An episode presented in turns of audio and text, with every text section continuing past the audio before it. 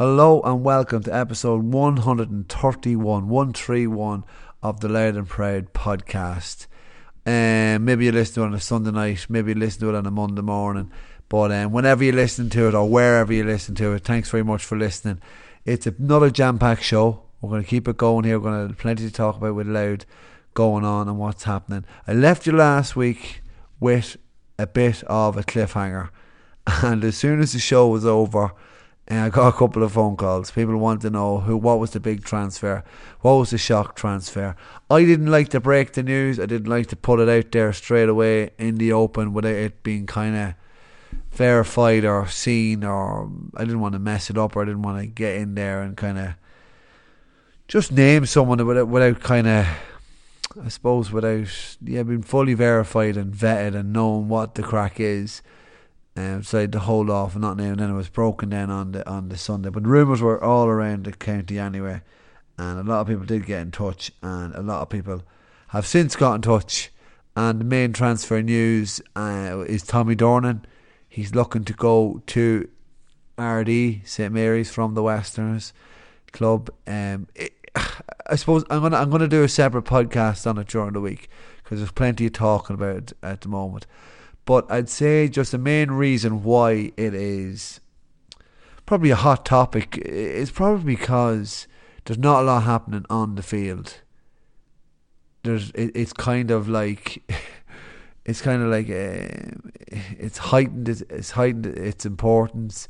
There's not there's nothing happening on the field. Nothing happening for the next future. I know there is kind of there's soccer and gay uh, soccer and rugby on at the moment, but there's no kind of GAA kind of matches to look at, matches to preview, matches to react to. So Tommy Durnin's transfer is taking on a life of its own. And a lot of people are getting invested in it. A lot of people are talking about it. So I, am no different. But I didn't want to name it last week. But a lot of people did get in touch, and yeah, delighted to inform at the mo- at that time. But um, I suppose you could say it's kind of gone vi- viral. It's kind of like a Netflix series that's taken off, and people want to know what's happening because there's nothing there. And yeah, so I'm going to get into that in a full, probably in depth during the week. But uh, yeah, so there's there's plenty of rumours. Keep sending them in. Uh, I don't think the, obviously the, there's going to be hearings. I mean, I've, I have a number. I have about eighteen or nineteen a list of transfers here in front of me, uh, from people who sent them in and just asking around. Um, so there is there is uh, transfers going, but majority of them are signed off by um, the two clubs, so there's no problem at all. That's grand. They move on. Um, it's usually the club that leave don't sign it, the secretary doesn't sign it, or the, chairman, chairperson of the committee doesn't sign off, and then those are the ones that need a hearing. And what I'm hearing is that there's there's a uh, there's supposed obviously there's going to be hearings and they're of going to be taking place over Zoom or Microsoft Teams or whatever, whatever, maybe be FaceTime or whatever, something like that, and that's how they're going to get the tra- transfer hearings done. Um, so they all have to be wrapped up. So it will probably probably be the first week in February by the time, maybe the Tuesday in February. Uh, but I will let you know when that podcast is out. Like I say, it's, the, it's that time of year where I um, do the best Sky Sports uh, Jim White impersonation and go through all the transfers. There is some really good ones there, some really promising ones. Players that didn't work out with, with their their home clubs and they're going to somewhere else for a new fresh challenge. There's uh, lads, you still young fellas that want to move along. Um, but some very interesting ones. So I'll get into that more, and I'll probably yeah I'll get into Tommy and his move and the impact of that move um, during the week as well. Um, so yeah, just a couple of things to follow up on uh, during the week. Um, thanks very much for all your suggestions. Really good, really helpful in kind of aligning some kind of content there for the next couple of weeks. But yeah, keep sending them in and keep sending in your transfers, like I said. And uh, all feedback is is welcome. It's looking like we're going to be doing, say, with no football. I, I can't see a national league happening. Like I said, I kind of indicated that la- hinted at that last week, so definitely can't see it happening. Um, but I, will get into that a little bit more. But uh, what definitely is happening in February is the All Stars. So we're going to do something on that. Um, like I said about Sam Mulroy, going to have someone on there from the All Star committee and quiz them and see why why Sam didn't get one or why the the selection committee decided not to. Um, pick pick or how to pick the players, how how they're kind of identified and named and narrowed down and what have you. So that'll be interesting. Um, probably yeah, national journalists have him. I don't want to say who it is yet, just yet, in case he hears this and doesn't want to explain it all. But uh, the next, I suppose, yeah. But also, what is happening is next month in February is the Lory Meagher All Stars. They're going to be named, and looking at it's looking likely that Louth will probably have um, 12, maybe double figures um, in in All Stars in Lory Meagher. Like you could probably have a full 15, maybe a couple, maybe Fermanagh probably give it a couple, and maybe Cavan will get one in it. There's three teams in it. But yeah, that that's going to be held. There's going to be a ceremony next month to pick those. Um, so definitely get something on that as well. Um, really good year for Louth on the hurling front, and uh, hopefully to build on that this season. It's kind of yeah. What what what I was referring to there was um, actually before we get into that, we had a great reaction to the hurling uh, podcast did this week with Pearse Óg, and it's uh, with Jer with Jer Smith, Jer Junior Smith. If you didn't get a chance to sign, listen to it, sign up to patreon.com forward slash loud and proud, and it's just it's it's it could happen any club, and the way I see it, it could happen to any club. Um, sorry, yeah. Here's Jer. Here's Jer now. Straight away, I'll get into that, and I'll just give me thoughts on it afterwards. Yeah, so this this could be like this could be kind of a warning tale for other clubs as well. You know. Uh, yeah, massively. Like if you let underage go by the wayside for three, four years, like your club could all of a sudden be like that's two age groups that you're going to be missing at some stage. And to make up two age groups is very hard, very, very hard because you're not having a constant stream of players into a senior team or a junior team or an intermediate team or you don't have that, you know, then you start with the amalgamations at underage and you have yeah. serious, serious trouble then when you're getting getting the senior and of those of that minor team you had four joined into that minor team, and of them four, only one is interested in continuing on to play. You know, so the whereas when I Jesus when I played underage, you were getting 10, 11, 12 players come from a minor team straight into senior training the next year. You know. Yeah, and, and interested and enthusiastic. Yeah, and, the, the community, like you, you come in as a panel, as a bunch of players, rather than coming in as an individual. Yeah. Like, like when they're nowadays when they're all playing underage, when they get to senior, they don't see the link to the adult team. Like when I was younger, it was the adult team that were coming down coaching us on the Saturday morning. Whereas now you have the lads who coach the adult team also coming back down to coach the underage and under that, so they don't see the lad who's playing on the forty on a Sunday coming down to throw the ball to him on a Saturday morning. You know. Yeah, yeah. So it's it's why I always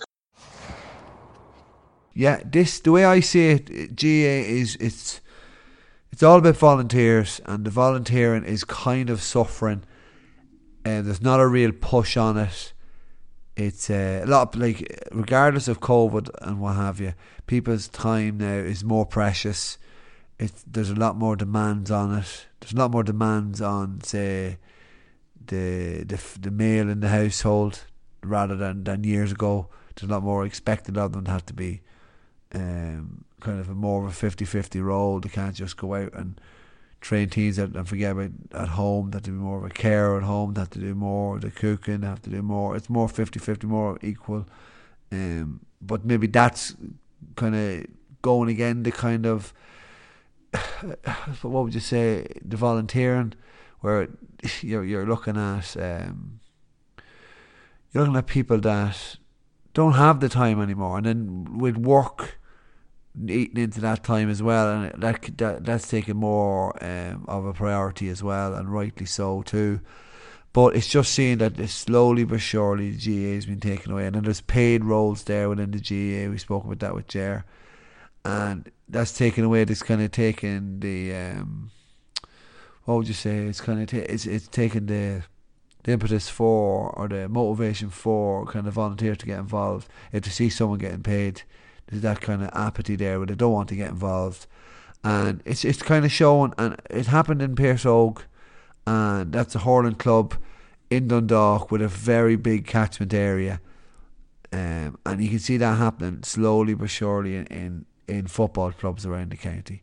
Amalgamations underage, failing to turn up, failing to field teams, um, the core of the club kind of getting older and older and older, the committee men, committee women, just have that kind of older, older kind of uh, status in the society, and it's just waning, and the young people aren't getting the fresh blood in. Sure enough, yeah, they'll come in with it with their own sons and daughters' teams, which is happening in the kind of ladies is booming as well. There's a massive turnout in ladies football in underage girls play, playing, and that's brilliant to see. But it doesn't seem to be crossing over. Uh, uh, uh maybe it's it's because it's more of a traditional role that, that the people aren't kind of thrown at and taking their chance. The, the, ladies' football is seen as something new, something vibrant, and something to give the ladies an opportunity that they never had, where the lads are taking it for granted. But just just a couple of thoughts there on that. If you have anything, do do get in touch and see am I talking horse crap or not. But it's um, it's definitely a warning sign, warning tale. I called it the cautionary tale of Pearse, Pearse Óg because I, I, I can see it happening um, with clubs at underage and what have you, it's just slowly but surely um, waning and waning and waning. And uh, I don't know, I don't know how they're going to turn it back. Maybe the COVID will make people realise what they have in their localities within their 5Ks. Something wonderful, and they want to work with the, with the youth and in their area and work with their own um, children and get them out and get them playing GAA again because such a good sport, such a unique sport where you're playing from where you're from, and nothing is heightened where you're from more so than the COVID because you can't, you can't really go anywhere else. Um, you're within your area and it's opened your eyes to where your area and what your area has to offer. So yeah, that bit of uh, bit of deep thinking there, but it's uh, something to be uh, identified, kind of kind of spoken about as well because I thought it was very poignant. Um, interview with Jerry was he was emotional about a club that has fallen away, and I, it's nearly I don't want it to happen to any other club either in this county. So um, yeah, been a bit of doom and gloom on, on this podcast, I must say. Um, but here, a bit of positivity just before I get into a little bit more negativity. A um, couple of reactions to the retirements. More people have stepped away, and a couple of Louth links there as well.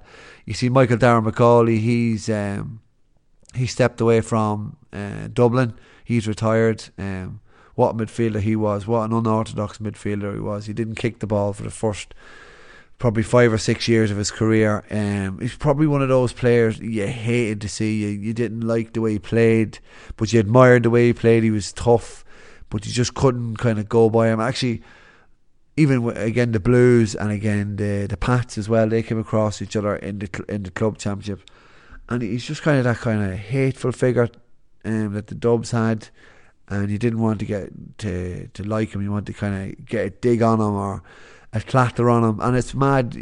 Perceptions change off the field. I met him off the field once um, at a, at a, at a thing, and he was hundred percent sound, new stuff could could uh, could interact with you. It's just mad how how kind of perceptions change. Like no better than myself. Once you walk across them white lines, you might be a completely different person. But it proved the case with Michael Darragh Macauley and his midfield partner underage, which was unveiled last this first lockdown.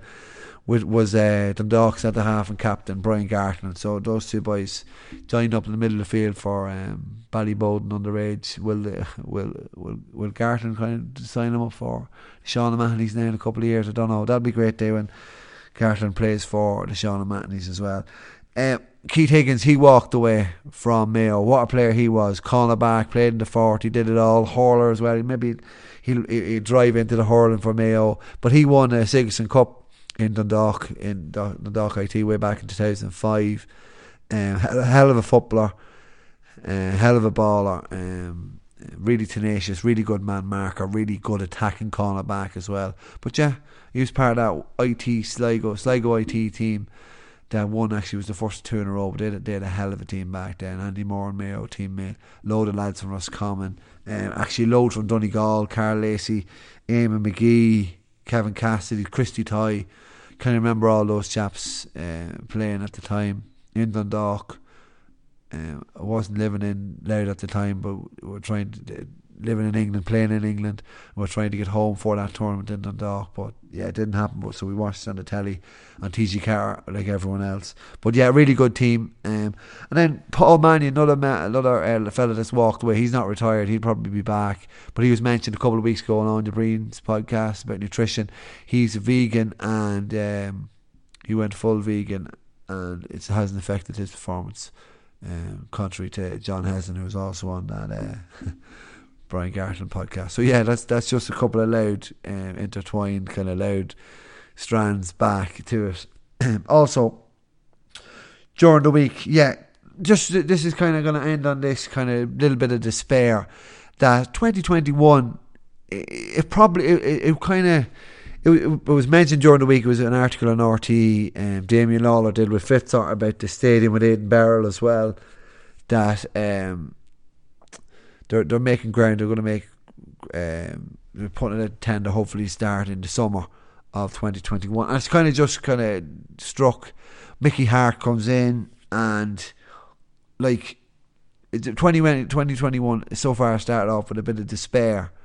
Um, like that for a lot of people, especially for Louth GAA, because you think this is going to be a hell of a year for Louth. Mickey Harte in charge for the National League early on we'll push on for the for the championship as well. Maybe push into uh, Leinster final, or we maybe if we don't, we go on and win the the Tailteann Cup. We'll have a great season and push on to the club championships. Then we push on with the with the stadium. It could be a massive year. Even even if nothing was going right in the field, we would have still been talked about. The profile would have been lifted and lifted. And it's just a bit. It's just a bit of despair that it hasn't been. But um, it, just reading that, it was great to see that the stadium progress is still going on still going ahead, and you you would have seen that. Um, where, well, I don't know. I'll tell you now. Edinburgh says that we're, we're the first probably county. We're the first county in well over a decade to build a brand new uh, stadium from scratch. So that's something to really hold your focus on. I mentioned last week the pick a house draw is going quite well too, and just when you see that, it, it's funny. Like we've been prudent. Uh, there's a chart out once again, and the Irish Times do it nearly every year, and we're perennial, perennially down the bottom of those charts of spending on uh, county board expenditure, and we're just below Kilkenny. I don't maybe Kilkenny reached the hurling final. Uh, no semi final. Sorry, to bet by Waterford. Um, so yeah, like we're not big spenders. We're prudent around those sort of um, things, and you kind of wonder like, could more money be spent on the team last year? Could we pump uh, more resource into it? And maybe there is a bit of a turn. People are saying, "Oh, it won't be that. It won't be that small next year." But you can kind of see where Fitz are. He comes from that mindset of being a manager, being a player. So he's going to drive and push the kind of budgetary constraints on the team push that forward and make it higher and push it on to make it higher and higher and put more kind of um, money into the team. Both teams, like that's a team that also, like I mentioned, they won a Lory Meagher Cup as well. So Fitz will be pushing the boundaries out in there to get more money into it and maybe hopefully we'll rise up down charts. But they're interested. Maybe there's some stuff not accounted for as well. Um, I don't know what way it's really worked out, um, but check it out on the independent.ie to see. But um, yeah, that looks like to to be it for for the podcast this week on the Loud and Proud podcast, episode 131. Um, thanks very much for tuning in. Thanks for listening. Like I say, I'll be doing. I'll give my thoughts on Tommy Durnin's um, move to the Marys. That'll be in a separate podcast, probably out Tuesday. Um, just the ins and out, the impacts on it, and just the whole kind of, just to kind of give it a full kind of discussion and an overview on on on what way the transfer will go down. But um, yeah, that's it. That's all. That's all for this week. Thanks very much for tuning in, and I'll chat to you again next Sunday, or if not, I'll be chatting to you during the week. Um, like I say every week, mind yourself, and if you can, mind someone else as well. Good luck. Bye bye.